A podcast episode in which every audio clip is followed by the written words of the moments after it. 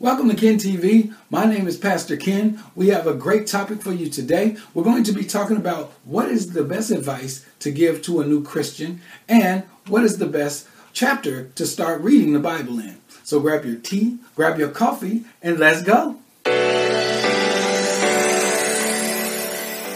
And we're back. And again, if this is your first time here, my name is Pastor Ken, and I am glad to see you today.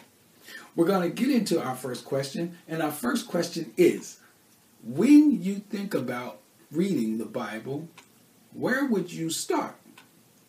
And the thing is, we're going to go to 2 Timothy 3 16 and 17, where it says, All scriptures is breathed out by God and profitable for teaching, for reproof, for correction, and for training in righteousness, that the man of God may be complete, equipped for every good work. Now, as we move forward, we understand that all scriptures are good and all scriptures are breathed out by God. There is no wrong scripture to go to when you start reading the Bible.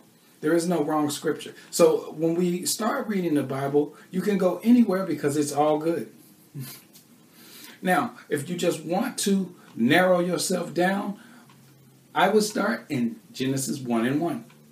Genesis 1 and 1 says, In the beginning, God created the heavens and the earth. And the whole point of going into Genesis 1 and 1 is to understand the Bible, is to understand God.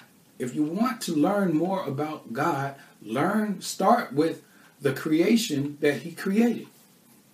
Learn more about how He created things, why He created things, what happens when you are blessed? What happens when you are cursed? What happens when you follow God? What happens when you don't? Everything is in Genesis. So it's very good to go and start at the beginning. So, in the beginning, that's where everything is. That's where I would start. The next question What advice would you give a new Christian? Hmm. Let's go to 1 Corinthians 11 and 1. It says, Be imitators of me as I am of Christ. And this is Paul speaking. And as Paul was talking, you can understand he's saying, Whatever I do, be imitators of me. Because I'm an imitator of Christ. So do what I do. And the thing is, what the advice that you would give a new Christian is to do what Christ did. Read the scriptures. Get to know Christ. Get to know who God is. And then once you see that, imitate what God has done. And imitate what Jesus has said in his scriptures in the New Testament.